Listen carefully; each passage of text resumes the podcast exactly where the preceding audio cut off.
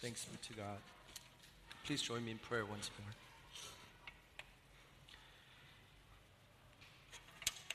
Father, we thank you that you have given us an opportunity to come together as your people to worship you. We commit especially this time to you. Would you speak to us, reveal yourself to us through the preaching of your word? Thank you that your word is living and active. And I pray that would you penetrate deep and deep into our hearts with your word. And would you change us from the inside out? Help us to stay attentive. And I pray that, that through this message that, that we will be reminded of the victory that we have in Christ and all the reasons uh, that gives us to be able to stand firm in faith as we engage in our day-to-day spiritual battles. So God, we thank you once again. We cannot thank you enough for just being who you are, and in Jesus' name we pray.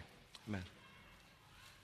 This morning, I would like for us to think deeply about the topic of spiritual warfare. Now, that means we're going to be uh, thinking a little bit about the devil, uh, the demons, and, and his schemes. You know, in our Western society, we tend to quickly dismiss or even flat out deny any claims regarding Satan and demons. You know, we, we don't think that Satan is real, and we have hard time believing that demons are actually real.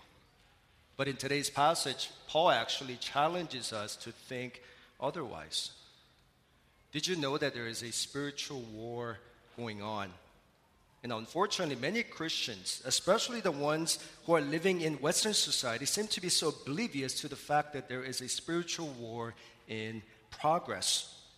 Satan has been waging this war for centuries, and he's not going to stop anytime soon.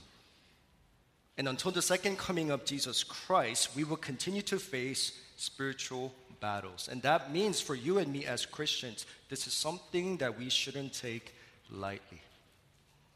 You know, through this sermon, I'll be making three points. Point number one, know your enemy. Point two, how to fight victoriously. And point number three, victory in Christ. Let's delve into the first point together knowing our enemy.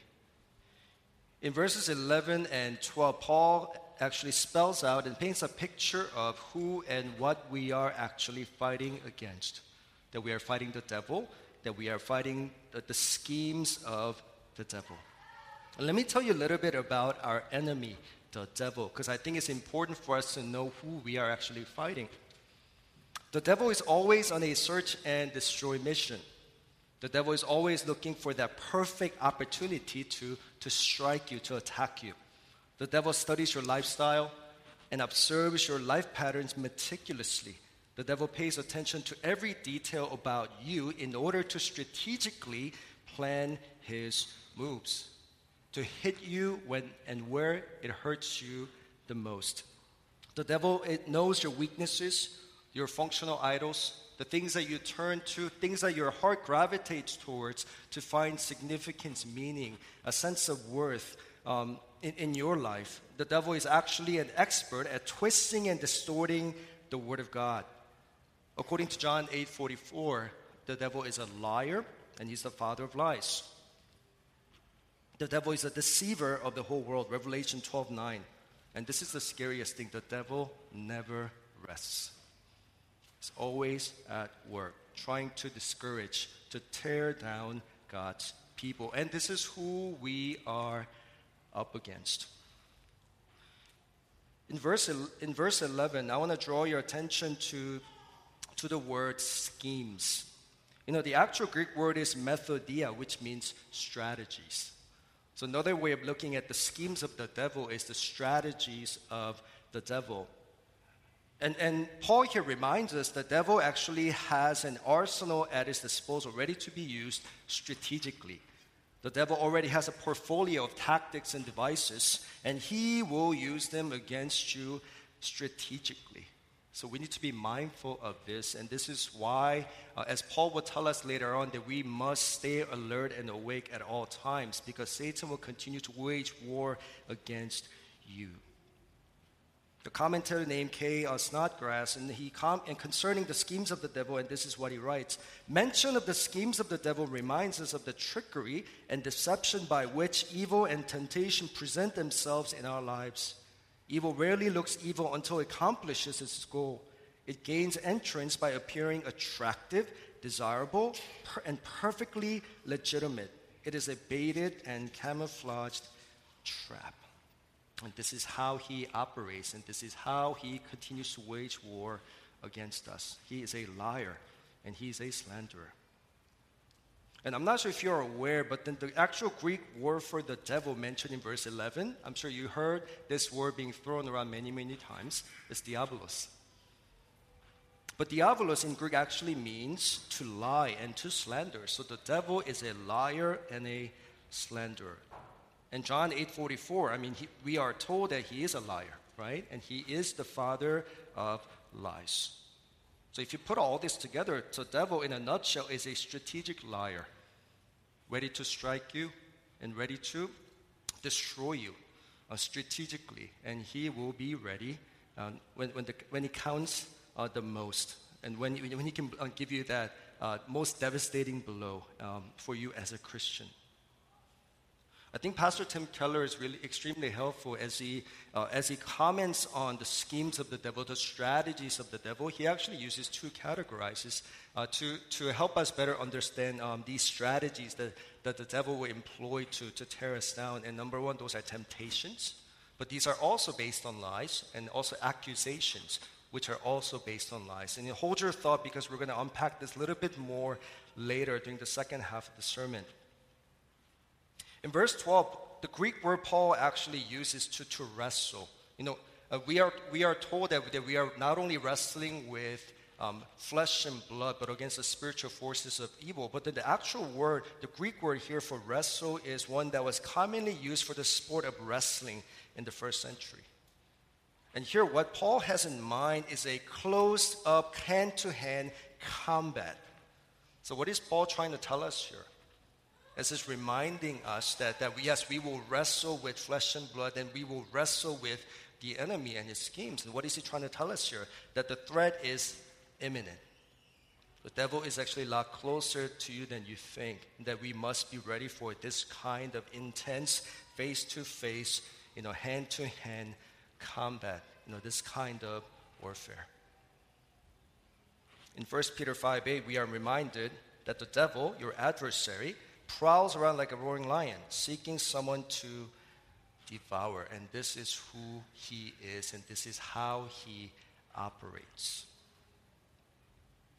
The world that we are living in is a deeply broken place because of sin. And the schemes of the devil only makes things worse, wreaking more havoc.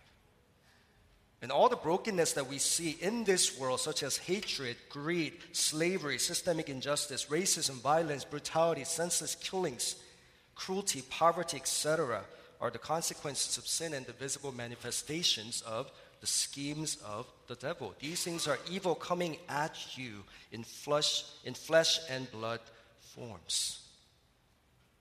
And we must be able to rec- not only recognize them, but also be ready to fight and meant to make a stand um, for the sake of God's kingdom and His glory and the gospel. And this is who we are up against, and this is what we are up against. But then the question is this how do we fight? How do we fight victoriously? In verses 13 and 17, Paul tells us, you know, we must put on the whole armor of God, and this is our spiritual battle gear, and this is what we need. And in verses 18 to 20, he's going to tell us the importance of prayer in response to this spiritual warfare. Why? Because prayer is our spiritual battle cry. So we're going to need these two things, and let's, let's actually delve into them a little bit uh, in more depth. So, what is our spiritual battle gear? As Paul reminds us in verses 14 through 17. And he goes into greater detail about what this armor of God actually looks like, right? The whole armor of God. But in it, do you know what the, what the only offensive weapon is? In the entire whole armor of God, what is the only offensive weapon that we have that we can actually use to fight the enemy? It's the sword of the Spirit, the Word of God. Just mentioned in verse 17. Now, the questions I have for you, NCF, are, are these. Now, have you been sharpening your sword of the Spirit, the Word of God? And we, we are at war, right? And Satan will continue to, to, to, to wage battles and wage war against you and your soul. But the question is, are you alert? Are you ready to fight? Have you been sharpening your sword of the Spirit, the Word of God? Another way of looking at that is, you know, how often do you read the Word? Is your life fully immersed in the Word of God? Is your heart saturated with the gospel truth and promises? Is your life deeply grounded and firmly rooted in the Word of God because without the Word, which is the only offensive weapon we have against the enemy, it's like us showing up to battlefield without any weapon. Cannot win. So we must take hold of the Word and, and, and read it and reflect on it, meditate on it on a day to day basis so that when the enemy comes to attack, that we will be ready to take a stand and we'll be able to stand firm in faith. I think nowadays, because of you know, the technological advance, advancements that we have, and especially with smartphones, and I think we could actually you know, utilize them to our advantage and to our benefit.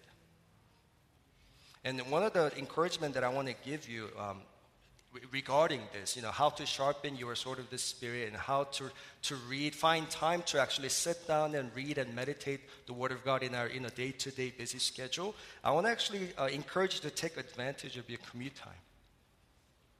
As you're commuting to work, and, and I don't know how long your commute is, maybe 30 minutes, hour to hour and a half, but what are you doing in your commute? I know you're tired, but can I encourage you to actually take advantage of that commute? Maybe start reading the Bible uh, on the way to work so that as you step into your office, and for students, as you step into your campus, which is your, actually your battlefield, that you'll be ready to, to make a stand. I've been utilizing um, audio Bible uh, lately so that when I'm driving um, to church or when I'm driving to, to other places, I, just, I, I try to redeem my time and, and try to take advantage of the commutes. Um, so maybe, maybe uh, start utilizing on your, I don't know, audio Bible or maybe start using your phone um, to really uh, start reading the Word. And I'm sure, I'm sure if you have a cell phone or a smartphone, you, you, you have that Bible app, the U, the YouVersion Bible app, and many people have been already using it. But in it, actually, there are very um, great resources available at our disposal. There are a lot of Bible reading plans that you can actually choose, and I've used them before. And, and it's also very practical in the sense that if you forget to read, it will send you reminders. Hey, you haven't re- read the Bible lately, so come back and read it and continue the, the, the Bible reading plan. And maybe one of the other ways that you can redeem your commute time and take advantage of it is maybe start listening to sermon podcasts. And that's how you stay alert, and that's how you continue to, uh, to, to, to equip yourself so that you can be ready to fight when the enemy comes. And let's remember and let's not forget this that the sword of the Spirit, which is the Word of God, is the only offensive weapon that we have against the enemy. And we should be sharpening it and we should be holding it so that when the enemy comes, we're ready to fight. Now, throughout the course of his life and ministry, Jesus showed us how to love, serve, and forgive. But in Luke chapter 4, verses 1 through 13, Jesus actually teaches us how to fight spiritual battles victoriously. You know, for time's sake, we're not going to read the whole passage, but this is a passage where the devil comes to tempt him three times. But how, how does Jesus fight and defeat these three temptations? He uses the Word of God. In fact, he quotes Deuteronomy three times. First temptation comes. In, in verse 3, he quotes Deuteronomy 8:3. Second temptation comes, he quotes Deuteronomy 6:13. Third temptation comes and he quotes Deuteronomy 6:16. With each temptation, Jesus fought, fought them with the sword of the Spirit and the Word of God. And if Jesus fought and defeated the devil in his temptations with the Word of God, I think we also ought to follow Christ's example is because there's no other way. And in this passage, Paul urges us to put on the whole armor of God and be prepared to fight spiritual battles. Because the only offensive weapon we have against the enemy and his schemes, his strategies, his lies, is the sword of the Spirit, which is the Word of God. Now, then, how then do, do we fight victoriously the schemes of the devil? Let's focus, let's focus on that a little bit more. The schemes of the devil, the strategies of the devil. I think Pastor Tim Keller is extremely helpful here as he offers insights, and he um, pretty much um, categorizes these schemes, these strategies of the devil into two, two things temptations and accusations. But let's, let's not forget that these temptations and accusations that he will throw at us are ultimately based on lies, because that's just who he is.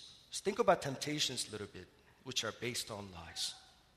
Now, when temptations comes, and this is what the devil is actually doing to you. This is when the devil actually deceives you into having a too high view of yourself so that you go and do things you shouldn't.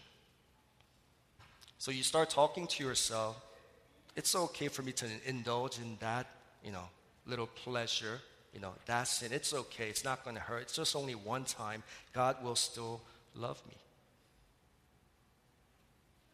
Sometimes the devil will come at you with temptations like this and, and convincing you, and so that you, you get deceived into believing that it is okay. But when temptations come, and when, when devil whispers these sweet lies to you to the point that you, you end up actually believing, then you know what is actually wrong with this picture. Devil doesn't tell you the entire truth. He only tells you half truth. And and you know what the devil is actually hiding when he throws these temptations at you, and it's a bait and you might bite them.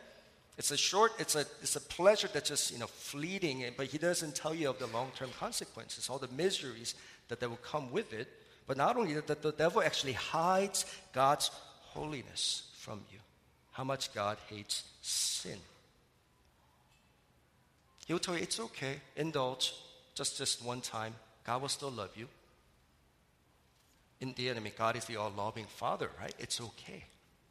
But when He does that, and as He, you know, throw these temptations at you based on lies, He's actually hiding and, and preventing you from seeing God's holiness and how much God actually hates sin.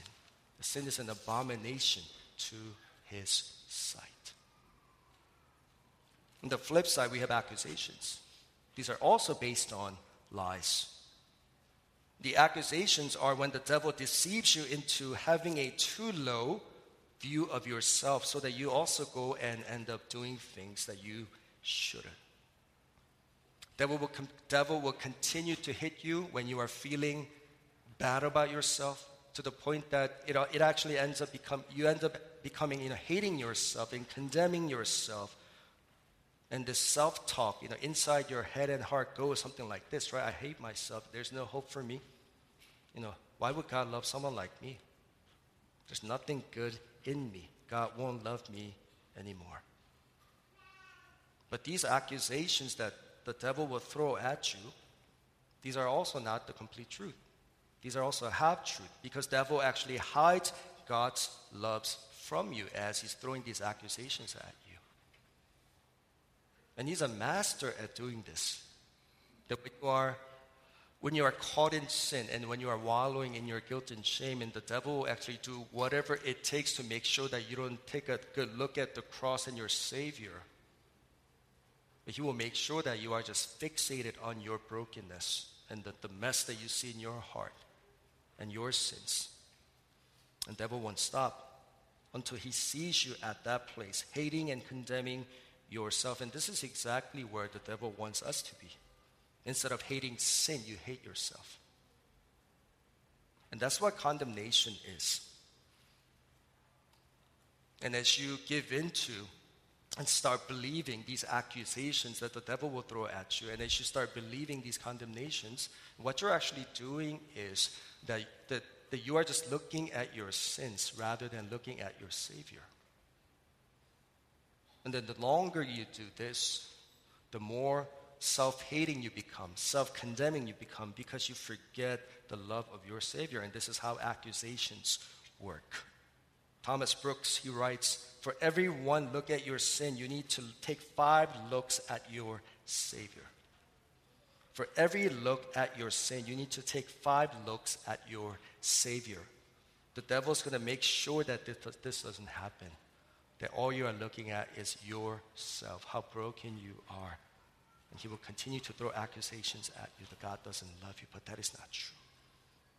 Now, you see how he goes to work with his schemes and strategies, with temptations and accusations, which are all based on lies, because he doesn't tell you the, show you the entire picture. And we must be careful because the devil knows our weaknesses all too well. And my question to you is do you know which particular method, strategy the devil has been using against you?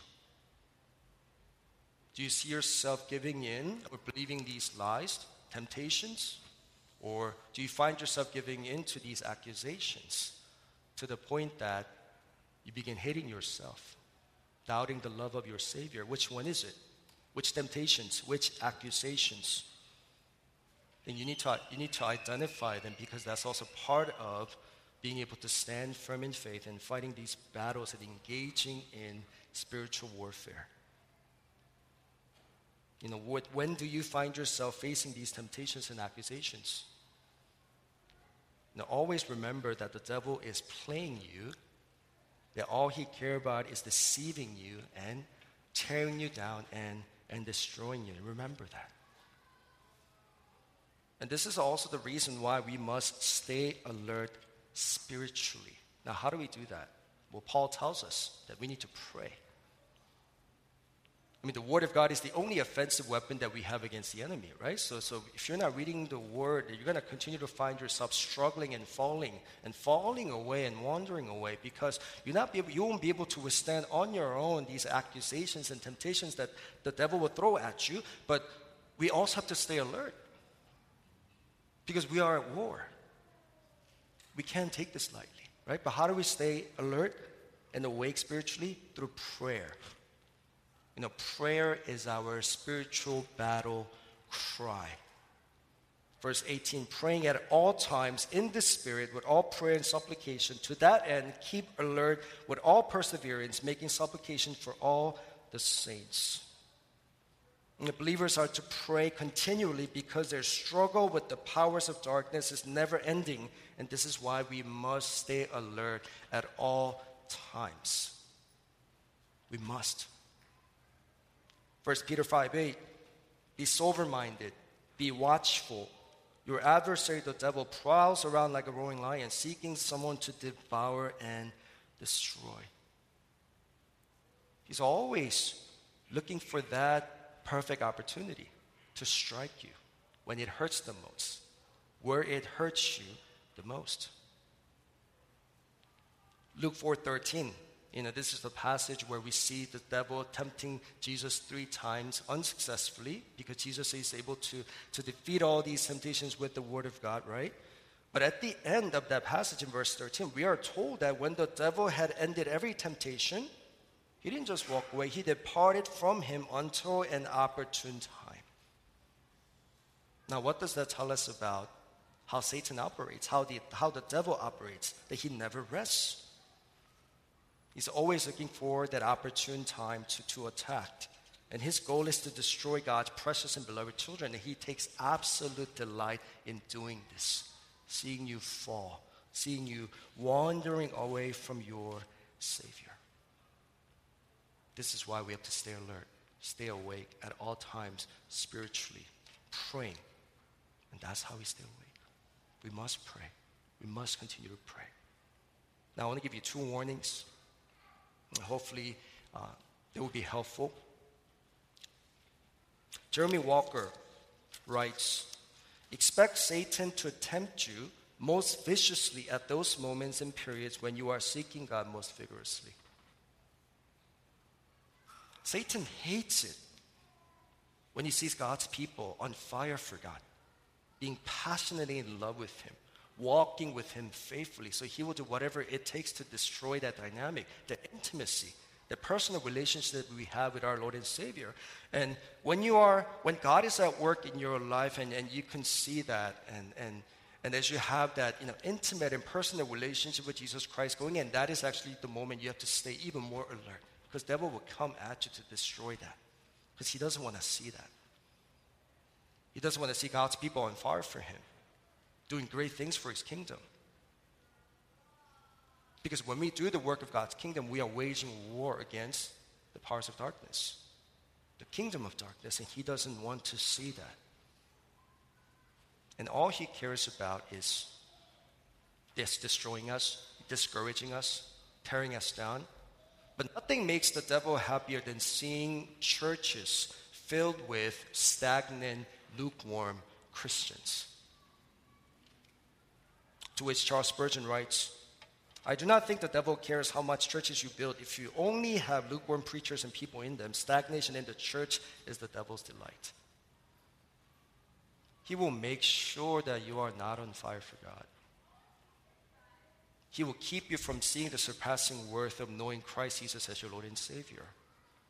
He will keep you from going to the Word, delving into the Word, reflecting, meditating, savoring in the gospel truth. He's going to make sure that doesn't happen because that brings a threat to His kingdom. So when you're walking faithfully with God and you are plugged in into a community of believers, you know, praise God for that and continue to do that intentionally. But as you do so, be alert because the devil will be right there to distract you, to keep you from continuing to do that. Now, warning number two. I love how Pastor Mark Driscoll um, put, uh, put it this way. You know, Satan will hit you when you're hungry, isolated, and tired.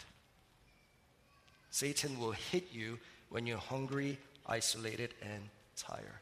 I mean, isn't this so true? This is so true for me at the end of a long day of ministry as I'm, you know, lying down in my living room. As, as Maya's, you know, down and this is just my free time. And that's when Satan comes, when my guard is down at the end of a long day. And that's when he will come at you with temptations. You know, little, in a little bit of, you know, indulging in fun and sin is okay. You earned it. You deserve it. I mean, you had a long day, right? You deserve to have a little fun. And when you're hungry, alone, and, and isolated and tired, you have to be extra cautious and careful because that's also when the devil would come. And this is, this is also the reason why, if you're not plugged into a community of believers, I want to encourage you to, to find that community. And what do I mean is, if you've been just coming out to NCF and and, and I understand if you have a busy schedule, but all you are doing is, you know, just coming Sunday and just going in and coming. I would actually encourage, encourage you to take a step further and really be part of what God is doing here in, in, in our ministry here at NCF. If you see yourself struggling because you've been doing the Christian life alone, you've been flying solo, I mean, let me tell you, you're not going to make it by yourself. We're called to be part of a community. And if you've been doing, if you've been just coming out uh, on your own and not being really plugged in, and when you also see yourself struggling, you know, with these temptations and accusations, I want to actually encourage you to be more intentional about being part of this community that God has blessed you with. If you're struggling, if you're having a hard time as a Christian, join a, join a small group. And you have, you have brothers and sisters here who, who will be more than willing to keep you accountable. And if that is where you are, I want to encourage you to do that.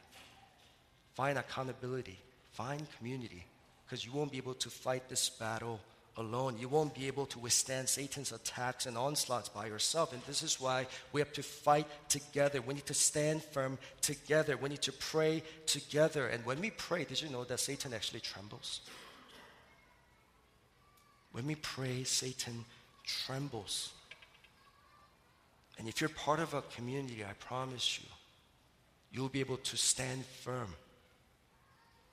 And then the temptations and the accusations that, that you used to struggle with as you become plugged in and as you sit under the faithful preaching of the gospel and the teaching of the gospel, that you'll be able to not only withstand but fight back. You know, in the movie The 300, I'm sure many of you have seen it. You know, we see King Leonidas leading his troops to battle to many, many victories. I mean, they were outmatched most of the time, but they, but they were victorious. Why? because they fought together.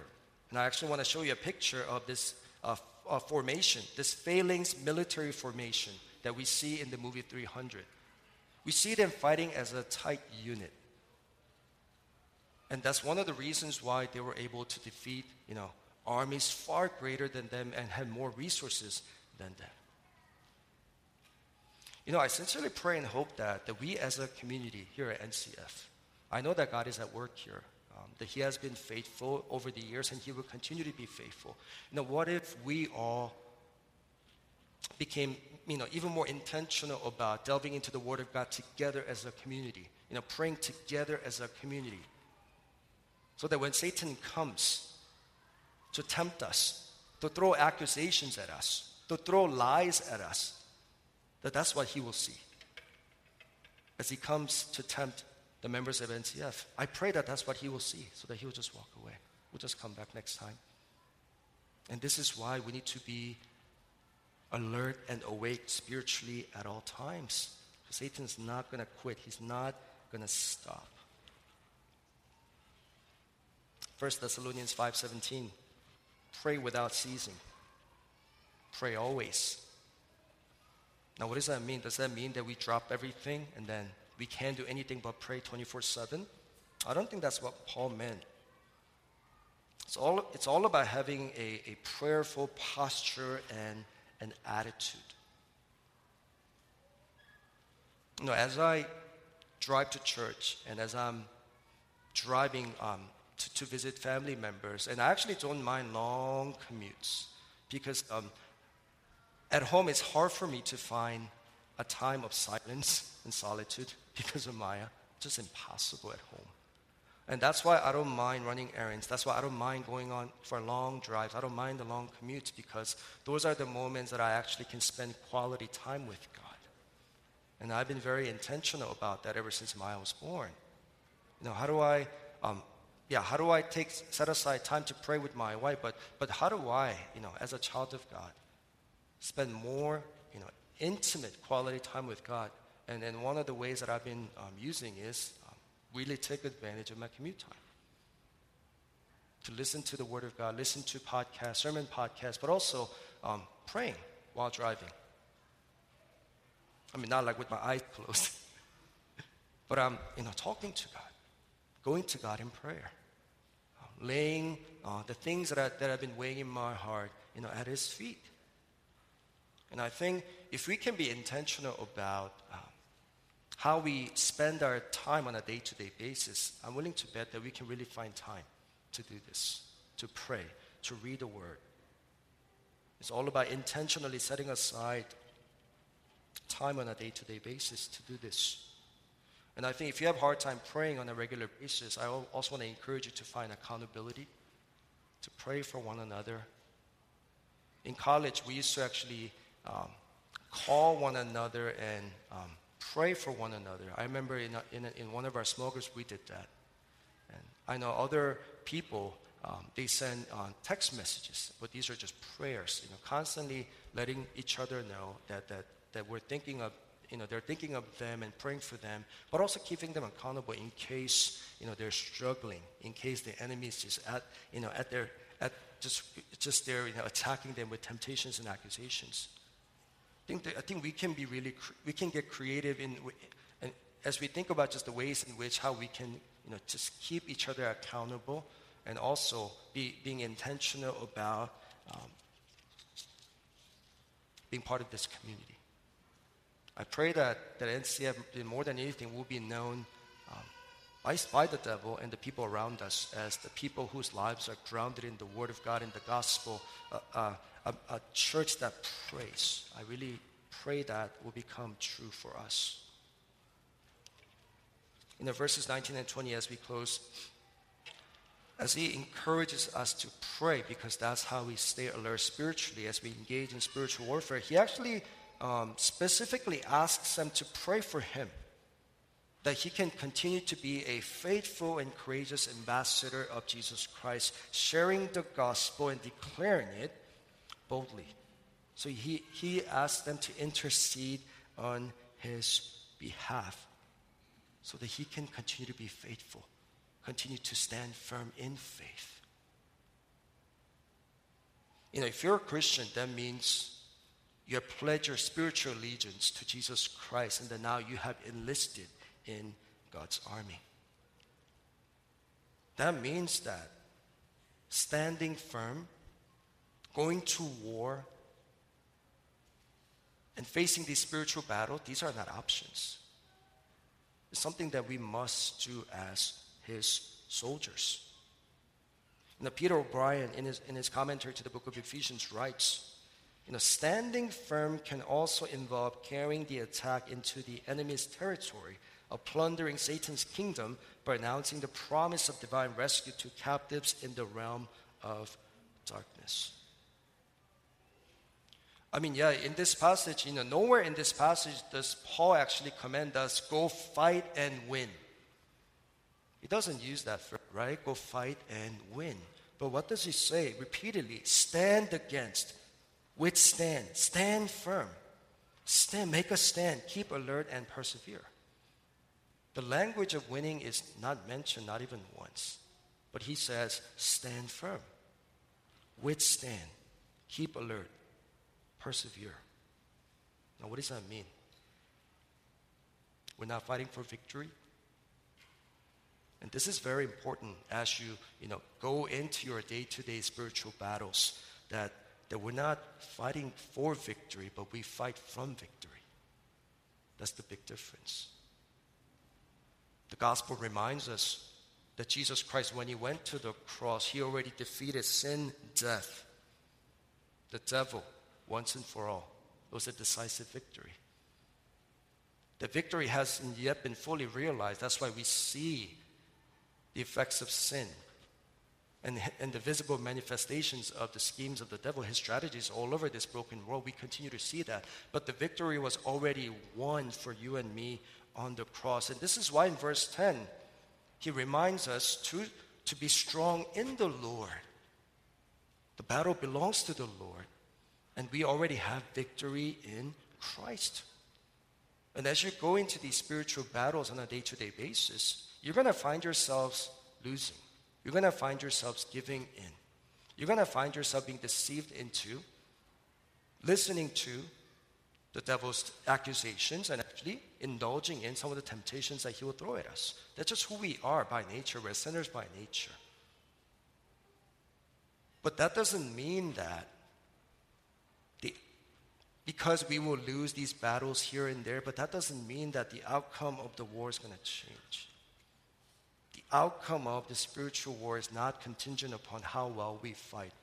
I mean, don't get me wrong, I'm not saying that we, we that doesn't mean that we don't need to fight. We, we need to continue to make a stand. But in doing so, remain strong in the Lord. Why? Because we don't fight for victory, we fight from victory. This is why we need to stay in us, remain in the Lord, and be strong in the Lord. Peter O'Brien writes The fundamental reason for this confidence is that the decisive victory over the powers has already been won by God in Christ. Not only has the authority of the powers been broken, but also their final defeat is imminent. Christ's triumph over the powers has already occurred, so believers no longer live in fear of them, but the fruits of the victory have not yet been fully realized, so Christians must be aware of the conflict and be equipped with divine power to stand against them. It is because God's victory in His Son that believers are in the battle at all. We are not urged to win the victory, rather to withstand the schemes of the devil and to stand firm. We're called to stand firm as we resist the schemes of the devil, as we continue to remain in the Lord and be strong in the Lord. You know, wherever God has planted you, whether it be your workplace or your, your campuses, I'm sure you'll be, you'll be able to see pockets of darkness around it. But God has strategically placed you there so that you continue to stand firm and engage in warfare. Holding the Word of God, the sword of the Spirit, embodying the message of the gospel, being, you know, the gospel in action. That's what He's calling us to do. And if He has placed you there, I want to encourage you to, to stand there as long as you can. And we don't need to be afraid of the darkness. We don't need to be afraid of the devil. You know, there are two errors that we need to be mindful of. Don't overestimate the devil. Don't give him too much credit. And let's not forget, he's already been defeated, right? So we don't need to be afraid of him. At the same time, let's not also underestimate him to the point that we just dismiss him completely. We just continue to live our Christian lives comfortably, because that's where, where he wants us to be. But we need to continue to remain alert and, and awake spiritually, right? You know, facing devil's schemes, temptations, and accusations that he will throw at us. I mean, that's hard enough, but we also need to be mindful of the enemy within our own sinful hearts. And let me remind you that the devil is actually an expert. He's mastered the art of stirring you know, and aggravating the darkness within our hearts, our sinful nature. He's very good at doing that. And let's be honest, you know, sometimes don't, don't you just feel so defeated by the sins in your own life? Because you just see yourself giving in to these temptations, listening to all these lies and accusations that the Satan will throw at you, and, and, and you get to the point where you just hate yourself and you just want to give up. There's no hope. Well, let me encourage you with the gospel truth that the outcome of this war is not going to change because you lose battles here and there.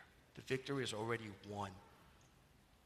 And also, the gospel utterly destroys and completely disarms the schemes of the devil. So, when these schemes, strategies come at you, you need to remind yourself of who you are in Jesus Christ. In the Starfield, uh, a Christian band has a song called Revolution, and in the chorus it goes something like this: that the, I am a war already won. And in Romans 7, Paul talks about, in 50, verses 15 through 25, this inner struggle that he has as a Christian. And I'm so thankful that he was very honest. And, and in these verses, he shares pretty much you know, the good that I want to do, I cannot do it, and evil I do not want to do, I keep on doing. This is who I am. Who will rescue me from this body of death? But thanks be to God in Jesus Christ. Paul talks about this enemy within, our sinful nature. And I'm sure you know what I'm talking about. If you've been living the Christian life, it's not easy. It's an ongoing battle. There's enemy without, there's enemy within. But if you've been feeling this tension in your heart, if you know exactly what Paul is talking about, the good that I want to do, I cannot do it, and the evil I do not want to do, I keep on doing. If you are aware of the tension in your heart that there's this tug of war going on, that's a good thing. Because that means that the Spirit of God is at work in your life. If you feel that tension, it means that you're growing in grace and that you're growing up in the gospel. Because if you're dead in your sins and trespasses, you care less. But then the fact that you feel that struggle in your heart, that's a good thing. And you will continue to lose and feel defeated. But that doesn't change anything about the way that God sees you and loves you. And we are fully forgiven in Christ, perfectly loved in Christ. And when the enemy comes in those moments of defeat, and as he throws his temptations and accusations at you, tell him straight up in his face I'm a war already won. Christ has already won the victory. And with that in mind, stand firm. Stand firm in, until the end. Withstand and resist. And if you continue to do that, where God has called you to, and I promise, and I promise that He will continue to use you, you know, mightily to do His work. You are deeply loved and deeply cared for and that doesn't change. And the God who has already won the victory first on the cross, He's going to be the one who also enables and empowers you to stand firm in faith. Now, with that in mind, as we continue to engage in spiritual warfare until the second coming of Jesus Christ, until the day that He comes as heavenward, Let's stand firm in Him. Be strong in Him. Let's pray.